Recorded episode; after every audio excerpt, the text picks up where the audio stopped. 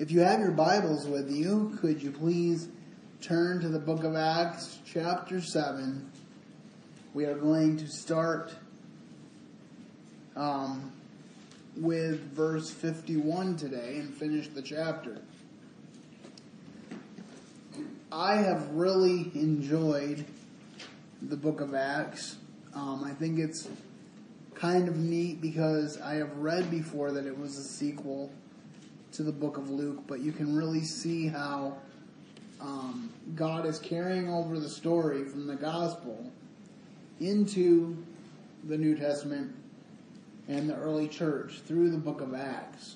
And Stephen has just um, done a great job for us of setting the scene and of of co- comparing, or not comparing, but connecting the Old Testament with the New, because he just used the Old Testament to hopefully show the people of Israel where they stood. Because they often would say, we are Moses' disciples.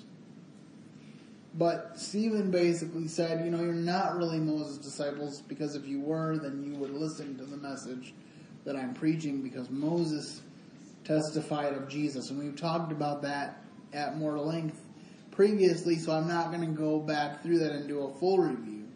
But only to say this, that um, the people of that day, the religious leaders, didn't realize they were basically replicating every single thing, attitude-wise, that the people of Israel when they were wandering in the wilderness were doing. And um, I wanted to say something by way of introduction, because my dad mentioned this. My dad and I talk a lot about um, the voice of the martyrs. My dad has a real heart for the persecuted church. For a while, at one of our previous churches, we were doing a monthly prayer meeting where we would get together as a church family, and we would pray through the requests that we got every week from the ministry, the Voice of the Martyrs. So this has been a, a very big thing on my dad's heart, and consequently on mine as well, because we think of persecution in America as being something that happened way back in the Bible times. But there are more people dying for the sake of the gospel today than ever before, and it's for one particular reason. It's because they won't keep their mouths shut. You know, if they just lived a quiet and peaceable life and never spoke a word about the gospel, they could be alive. But you'll notice the thing that Stephen couldn't, couldn't do, and the thing that people that truly love the Lord and truly know what the Lord has done in their lives can't do, is keep their mouth shut. The psalmist said it this way: the Lord has put a new song in my heart. And when you have a song in your heart, you can't help but sing. And I'm known by many people at school as someone that sings in the hallways, because I just love to sing. And, and the theme of my song is often Jesus, because he is the theme of my life song.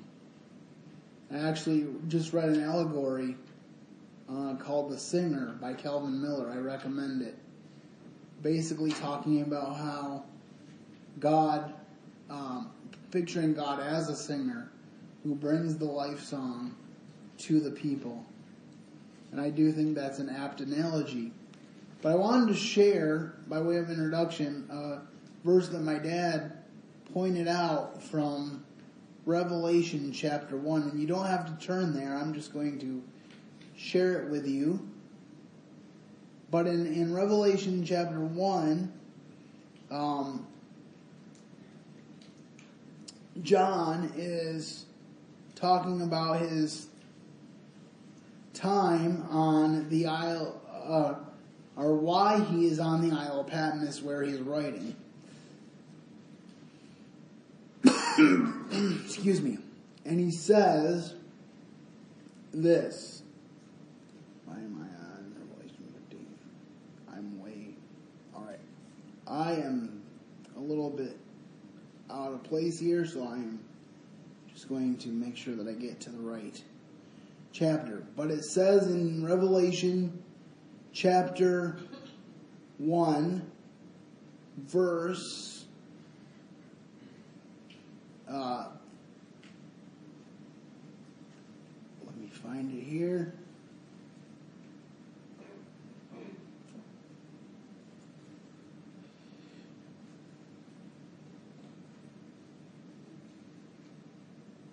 Let me see here. Why am I having such a hard time finding it? Verse nine, I believe. I believe that's right. Okay. Verse nine of Revelation chapter one. I, John, who am also your brother and companion in tribulation, and in the kingdom and patience of Jesus Christ, was in the isle that is called Patmos, for the word of God and for the testimony of Jesus Christ. And so, you think about the fact that John... and tradition tells us that he was boiled in oil, and that didn't kill him. So they're like, oh, if we can't kill him, we might as well exile him so that he can't preach the word of God. And we don't really know if he had much contact with other people on Patmos, but we do know that God was still with him, that God talked to him, and that he brought the book of Revelation out of that experience for John. But looking at our current message, um, let's look at the first few verses here. First of all, I titled today's sermon, Stephen's Sermon, The Response, because we, we've had Stephen lay out his sermon, we've had him lay out the truth, and now there's going to be a response to that sermon. And the first point, my three points, if you're keeping notes, is harsh rebuke. Number two is heated response. Number three is humble request. So those three simple points, harsh rebuke, heated response, humble request. So, harsh rebuke is the first point, Acts seven, fifty-one to fifty-three. You stiff-necked and uncircumcised in heart and ears, you do always resist the Holy Ghost, as your fathers did, so do ye. Which of the prophets have not your fathers persecuted, and they have slain them, which shone, showed before of the coming of the Just One, of whom you have been, now been betrayers and murderers, who have re- received the law by the disposition of angels, and have not kept it. So, basically, Stephen is saying, okay, so you claim to follow the law, but you're not even following the law that God put forth to you, and you have a hardened and a stiff neck. Remember when Jesus was in his earthly ministry, he said this about the religious leaders. He said, you put burdens on the shoulders of the people that you serve that are so great that even you can't do them. And yet you have this expectation that they will somehow be able to fulfill that which you want them to fulfill. And then he basically talks about how all through the Old Testament, um, you have prophets that are constantly being um, berated or mistreated or either killed, or they at least people wanted them to be killed. And if you remember Elijah, he, he was he ran away from Queen Jezebel because she wanted to kill him, and he just wanted to die because he felt like he was the only one. And God told him, hey, I have four hundred men hidden that have not bowed the knee to Baal, and you're not alone. And he gave him a place to rest, and he nourished him with food, and he prepared him for his next mission. But the point being that God knew where Elijah's weakness was, and he met him there. But all through the Old Testament, uh, these persecutions had occurred. And then he said, that you have uh, persecuted them and, and slain them, which showed before of the coming of the just one, of whom you are now been betrayers and murderers. Think about this. Isaiah said, a sign shall be given, a virgin shall conceive and bear a son. And everything that the prophet said, Jesus was, and yet as he stood before them, they missed who he was. And we think about that in some ways, and we think, how how can that be? How could they have missed it? But I was discussing with some brothers between the meetings, during break, about how when you look at creation, when you look at the way that giraffes are made, for instance, um, you can only look and see the complex things that have to happen for a giraffe to survive. The very act of lowering their neck to eat their food would cause them to die from lack of blood pressure if it was not for specific ingenuity of the Creator God. And yet some people look at that and they say, it just happened by chance. Giraffes have a, have a neck so long because it just happened by chance that giraffes came out of the Big Bang. Or bees. Bees are not anatomically supposed to be able to fly, and yet they do. Why? Because our wonderful Creator decided that the world needed bees. And he created them. And he created them to make honey so that we could enjoy that. And the Proverbs even say, take some honey for it is good. But then they also give the caveat, do not take too much lest you vomit. So God's things are done decently and in order. And I don't have this passage in my notes, but I was noticing it in my um, in the cross references in my Bible. So I wonder if we might turn to Exodus chapter thirty-two, because Exodus chapter thirty-two will give us a little bit of an example of why Stephen calls them stiff-necked. And I need to look at the passage a second so I can tell what verses to read, so I'm just going to read it myself. So Exodus chapter thirty-two will be our first cross-reference of the day. Um, you know that the children of Israel put God, um, you know, they really tested God's patience on numerous occasions. So when when God says, I'm slow to anger and abounding in mercy, we can definitely see that in the story of the children of Israel. And let's look at verses nine through fourteen of Exodus thirty-two. It says, And the Lord said unto Moses, I have seen this people, and behold, it is a stiff-necked people. Now therefore let me alone, that my wrath may wax hot against them, and that I may consume them, and that I and I will make of thee a great nation. Now at this point, Moses could have totally agreed and said, that sounds like a good plan to me.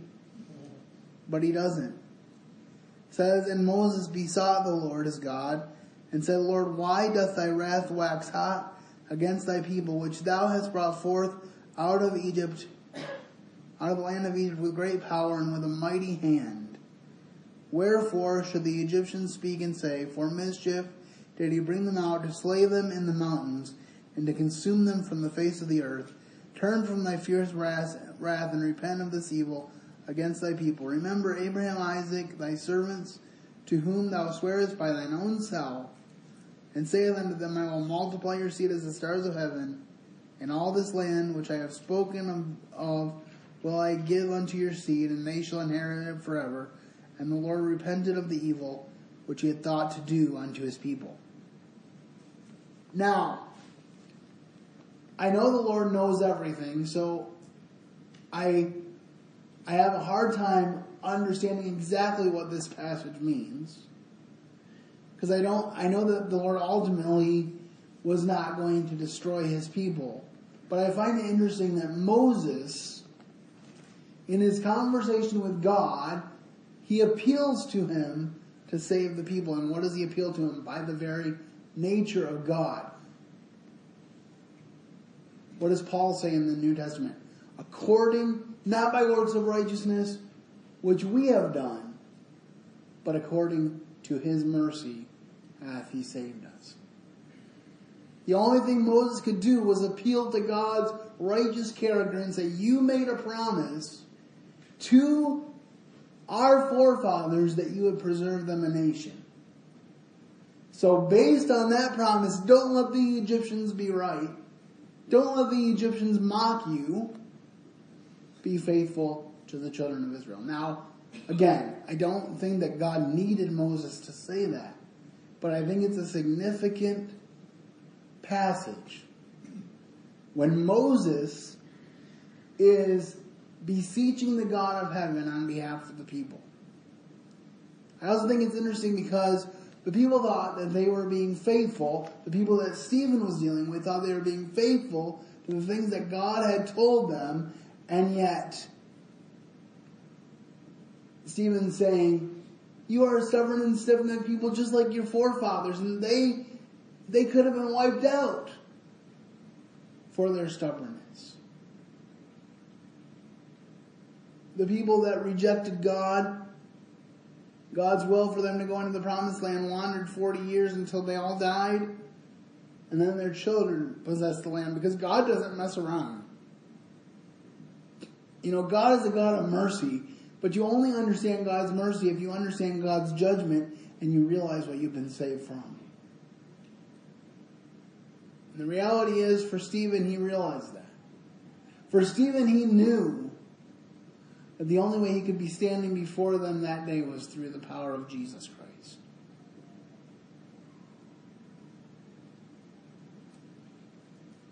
I saw one translation of the the verse of, of, of Stephen being full of the Holy Spirit.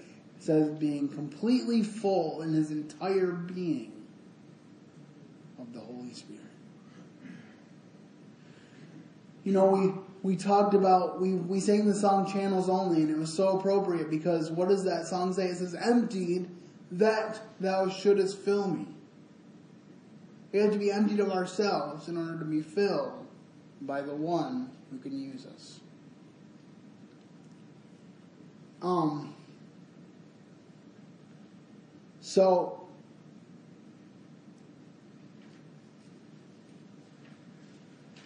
Stephen is talking to the persecutors of Jesus.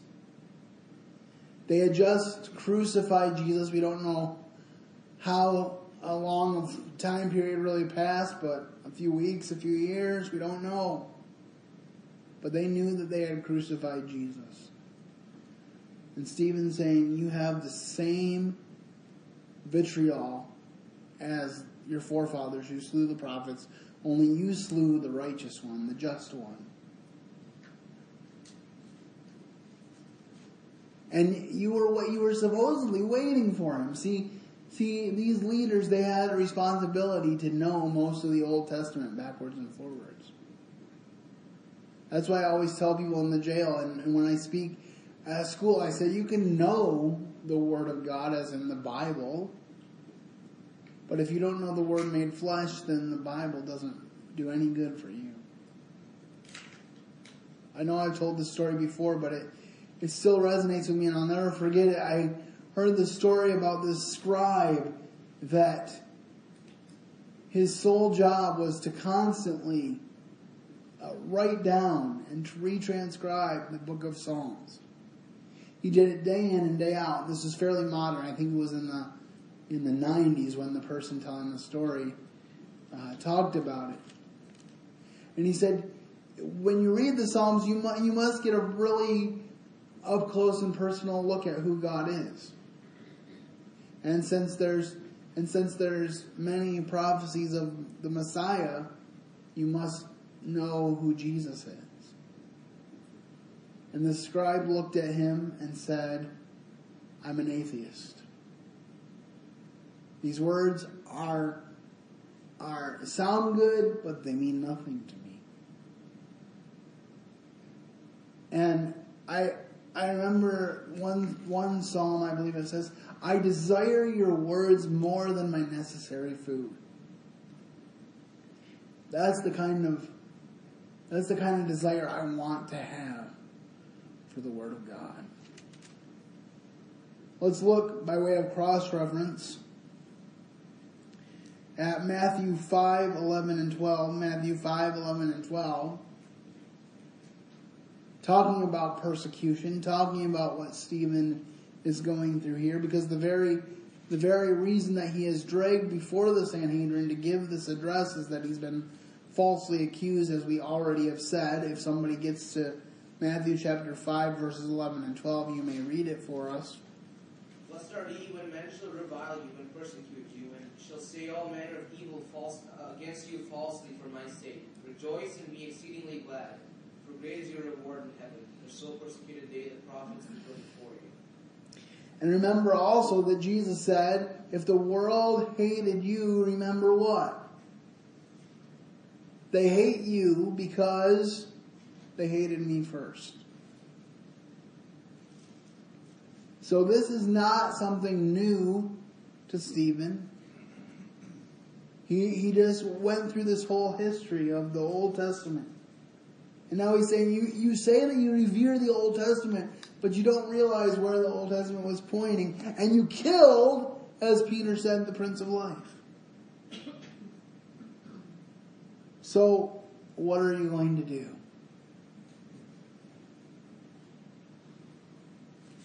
Let's look at a brief um, little uh, thing I found about criticism. It says, criticism is always difficult to accept, but if we receive it with humility and a desire to improve our character, it can be very helpful. Only a fool does not profit when he is rebuked for his mistakes. Several years ago, I read a helpful article on this subject. It stated that when we are criticized, we ought to ask ourselves whether the criticism contains any truth. If it does, we should learn from it, even... Um, if it does, we should learn from it, even when it is not given with the right motivation and in the right spirit. The article then offered these four suggestions.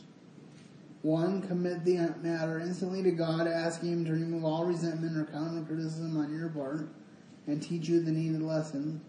Two, remember that we are all great sinners, and the one who has criticized us does not know the worst about us.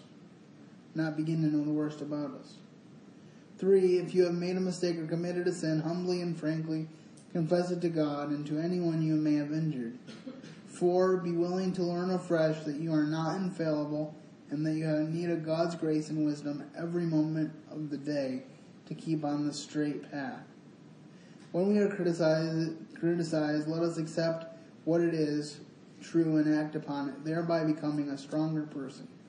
He who profits from rebuke is wise, and the source is unknown. But it reminds me of David. Remember when, I think it was a, Abishag started throwing stones at him, and, and someone, one of his men said, I'll, I'll cut off his head. I'll avenge you, king. And he said, let him alone. For it could be possible that God sent him to torment me. Imagine having that humility and that thought process that even your tormentors could be allowed by God. Sadly, that's not what we see as we continue reading, the humility I mean, as we continue reading this passage. We don't see a humble response. It says, when they heard these things, they were cut to the heart, and they gnashed on him with their teeth. But he, being full of the Holy Ghost, looked steadfastly up into heaven and saw the glory of God and Jesus standing on the right hand of God. And said, behold, I see the heavens opened and the Son of Man standing at the right hand of God. Then he cried out with a loud, then they cried out with a loud voice and stopped their ears and ran upon him with one accord. And they cast him out of the city and stoned him.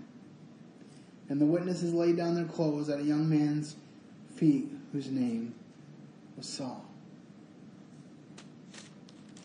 Now, look at this with me. It says, when they heard these things, they were cut to the heart. Where do you remember that phrase? Anybody remember where that phrase has already been in Acts? Acts chapter two. Peter preaches on the day of Pentecost and says the people were cut to the heart. And what did they do because they were cut to the heart? They said, what must we do to be saved? And Peter says, repent therefore and be baptized. So there was no need for an altar call on the day of Pentecost, because the people who were there were cut to the heart to the point where they asked the question, what do I need to do to be saved? Another similar situation was the Philippian jailer. He was going to kill himself because the prison had gone wide open after Paul and Silas were singing at midnight.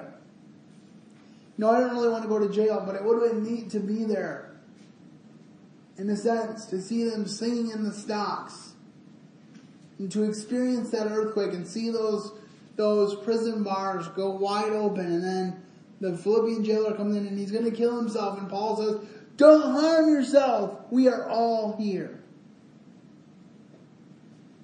Isn't that amazing that every single one of them stayed where they were by God's power? It wasn't just Paul and Silas that were there. It was every single one. Now, I don't know if it was because they had a respect for Paul. I don't know if it was because they had heard him singing and they felt his confidence. But Paul says, we're all here. Don't kill yourself. And he pulled Paul and Silas out of the jail, and he cleaned their wounds, and he said to them, sirs, what must I do to be saved? Again, no altar call.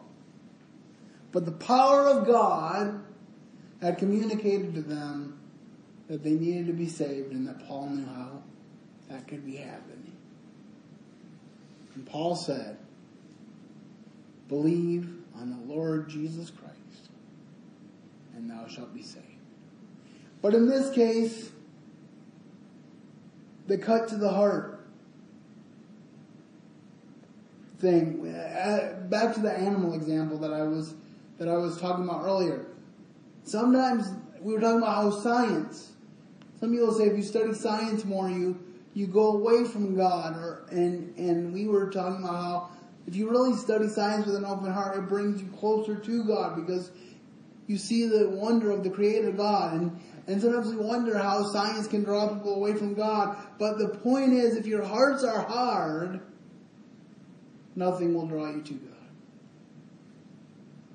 In the, bo- in, in the story of Moses, it says that Pharaoh hardened his heart. But then it says that God hardened Pharaoh's heart. So he took the hard heart of Pharaoh and he made it even harder. Because that's where it was. It was hard. It was against the things of God. And so it is with the people that walked alongside Jesus and hated him and didn't realize who he was. Because when you encountered Jesus, one of two things had to happen. Either you drew further away from God because you were stiff-necked and you refused to see him, or you drew closer to God. Like the blind man who said, tell me who the Son of God is, that I may believe on him. And Jesus said, I who speak to you am he. And he fell down on his knees and worshipped him. Those are the two responses that we can have. And these people who were cut to the heart, what does it say? They gnashed on him with their teeth. Where did Jesus say there would be weeping and gnashing of teeth? Hell. They're getting good practice for hell, is basically what is being said here. But then it says, it says, Stephen, he, being full of the Holy Ghost, looked up steadfastly into heaven and saw the glory of God and Jesus standing on the right hand of God. We talk a lot about Jesus being on the right hand of God. There are other passages that talk about it. But this is a clear story of Stephen seeing it. And Jesus isn't just sitting on the right hand of God, he's standing. Why is he standing? I think it's because he's getting ready to say to Stephen when he enters heaven, "Well done, good and faithful servant. Enter into the joy of your rest."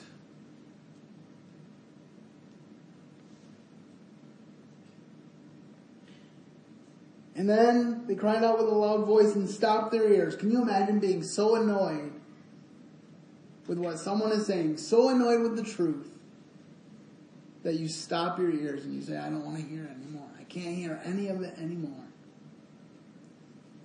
I feel like that's what the world often does with abortion, because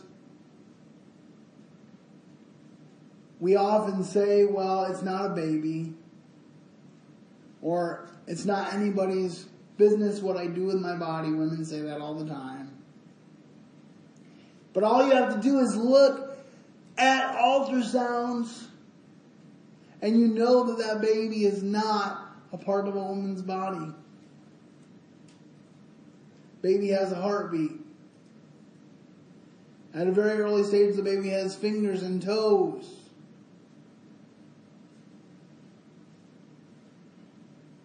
If the baby was part of your body, then you wouldn't need to have it removed.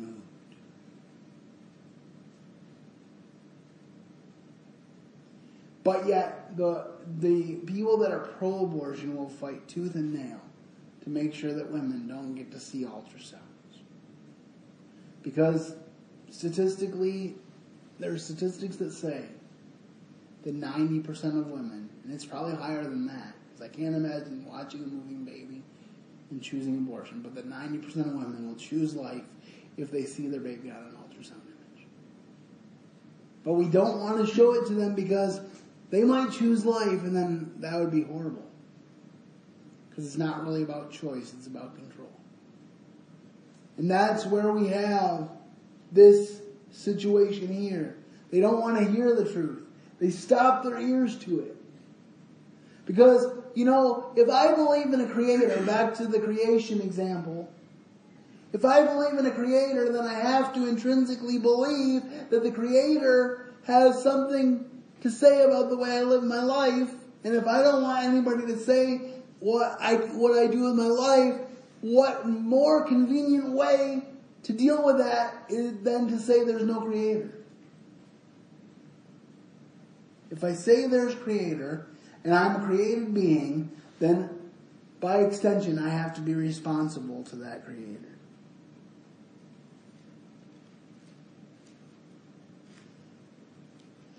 Then they cried out with a loud voice and stopped their ears and ran upon him with one accord and cast him out of the city, and the witnesses laid down their clothes at a young man's feet, whose name was Saul. Saul, who became Paul, will repeat this story.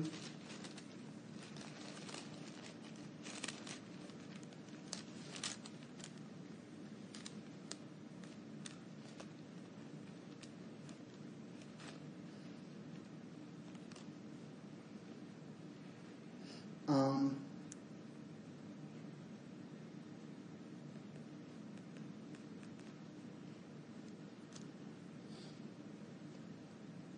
I'm not exactly sure where it is, but he talks about in Acts chapter twenty-two when he's giving his testimony. He said, "I persecuted the way unto death, binding and delivering into prisons both men and women." And then he talks about his receiving of letters so that he could persecute the people. And I just think about how that must have been for Saul to remember that. You can try to forget something like that, but you don't really. But I'm pretty sure that was one of his big motivations behind his statement in Philippians chapter three, forgetting those things which are behind I press on toward the prize of the high calling in, of God, which is in Christ Jesus.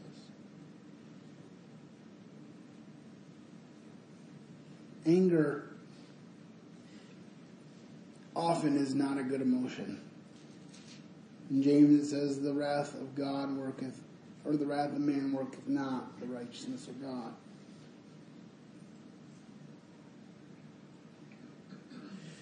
Could we look at Luke twelve, eleven and twelve? If we would. Luke twelve, eleven and twelve.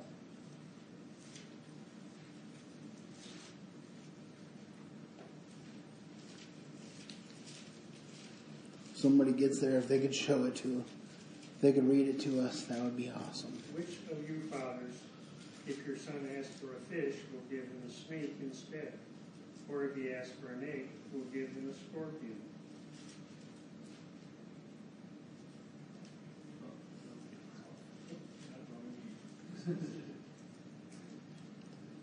What's that? When you are brought before the synagogues, rulers, and authorities, do not worry about how you will defend yourselves or what you will say. The Holy Spirit will teach you at that time what you should say. I want you to notice with me again, looking back at this passage really quickly. It says, but he, being full of the Holy Ghost, looked up steadfastly into heaven and saw the glory of God.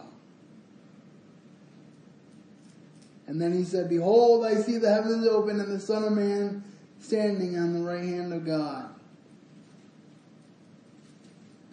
He could have easily said nothing. But he says the words that God gave him to say because he was full of the Holy Spirit.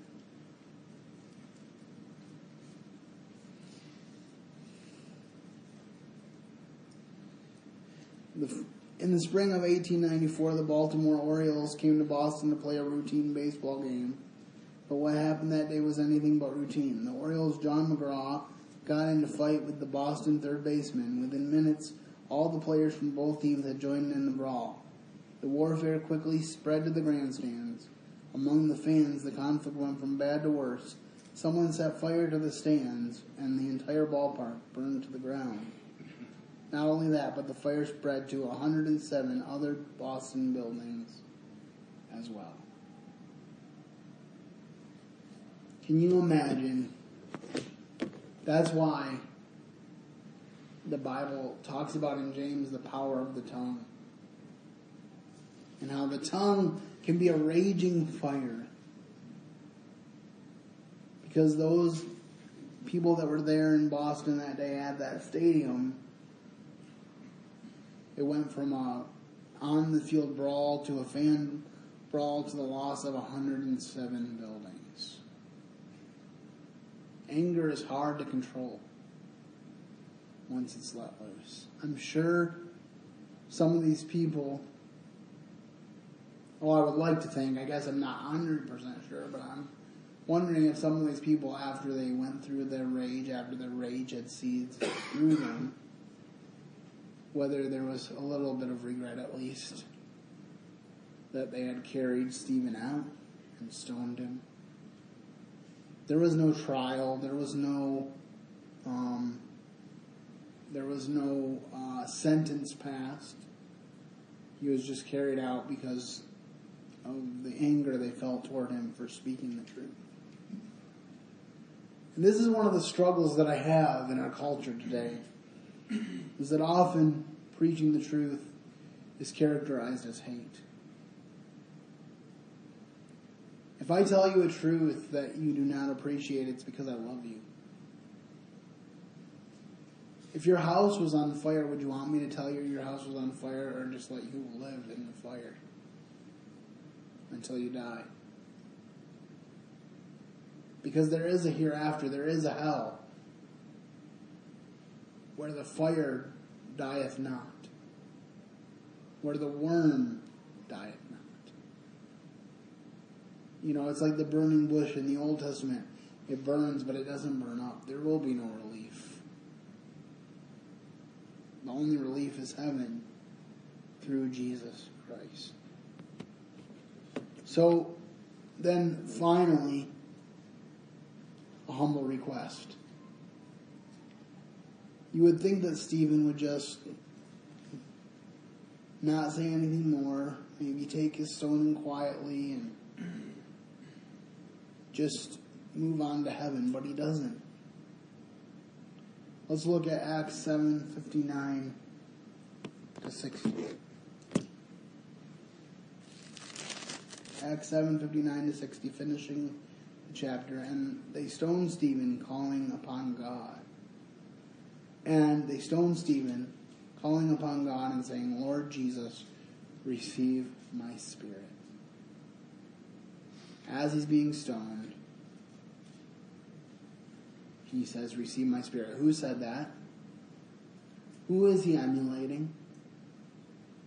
His master. Jesus said on the cross, into thy hands I commit my spirit. In First Peter, it says that he committed himself to the one who judged righteously. Imagine, even after that time on the cross where he said, my God, my God, why have you forsaken me? He still knew that the place to commit him, his spirit, was to God alone.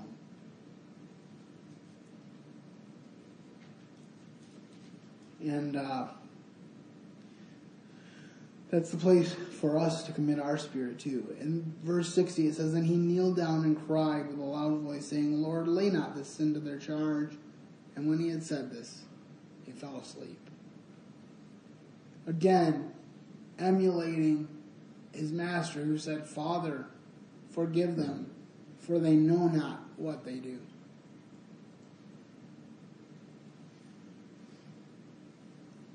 And I'm not sure if he was thinking about it at that time, but perhaps after Saul's conversion to Paul, he thought of these words. And he thought of how God once again answered that prayer. Because when he, when Jesus was on the cross, he said, Father, forgive them, for they know not what they do. And God answered that prayer because immediately, or shortly after Jesus died, the centurion said, surely this was the Son of God. And I hope with all my heart that someone came and shared with him the rest of the gospel. And shared with him that Jesus didn't stay dead, that he rose again the third day. I kind of wonder if maybe it was Cornelius that told him the end of the story. Because when the Holy Spirit fell on the Gentiles, on Cornelius, Peter knew that God was not a respecter of persons. So whether or not Paul had any stirrings that what he did was wrong, which we don't, I don't think so, because he, he still was breathing out threats in chapter eight. We know that the request that Stephen made, God would honor in a big way in chapter nine. Sometimes we plant a seed and we never hope. We never think that we will see results. Remember, and I'll close with this story. I was in discipleship at Potter's House, and I had a really rough year, and there was a one really particularly rough student who never seemed to pay attention, didn't seem to be getting much out of it. And then the next school year, when I came back to do more discipleship, I was handed a note that apparently was given to one of the teachers on the last day of school the previous year. And there was a note from that young man saying that my time as his discipleship leader had a profound impact on him. So I sat there thinking I wasn't making any sort of impact, and God had other plans. But you can't make an impact for Christ until Christ is a part of your life. Why was Stephen able to boldly preach this sermon? Because he was full of the Holy Spirit. That's what we see in Acts chapter six. That was his description when he was chosen as a deacon. And we see it all the way through in Acts chapter seven, all the way through his end, end of his life. He was full of the Holy Spirit. He oozed Jesus. That's the testimony I want to have. The Bible says if you call upon him, he will hear you and he will answer you. That if you believe that Jesus died, rose again the third day, you can be saved. That's the only way to be saved. There's no other way. There's no newfangled way. There's no way to be good enough. None of us are good enough. I think that's an important thing to remember as we end. Stephen wasn't saying, I'm better than you. He was simply saying the only way is to trust Jesus. Let's pray. Heavenly Father, Lord, we thank you for your word. Lord, we thank you how good and how gracious you are. We thank you that you are slow to anger, that you're abounding in mercy. We thank you that you did not abandon Saul because he, he was consenting to the death of Stephen while he was standing by those coats. We thank you that you continued to use him even though he was a murderer, even though he had thrown many of your followers in prison, Lord. You continued to use him. We thank you that he understood that he was nothing without you. We pray that we would have the same understanding. I pray this in Jesus' name.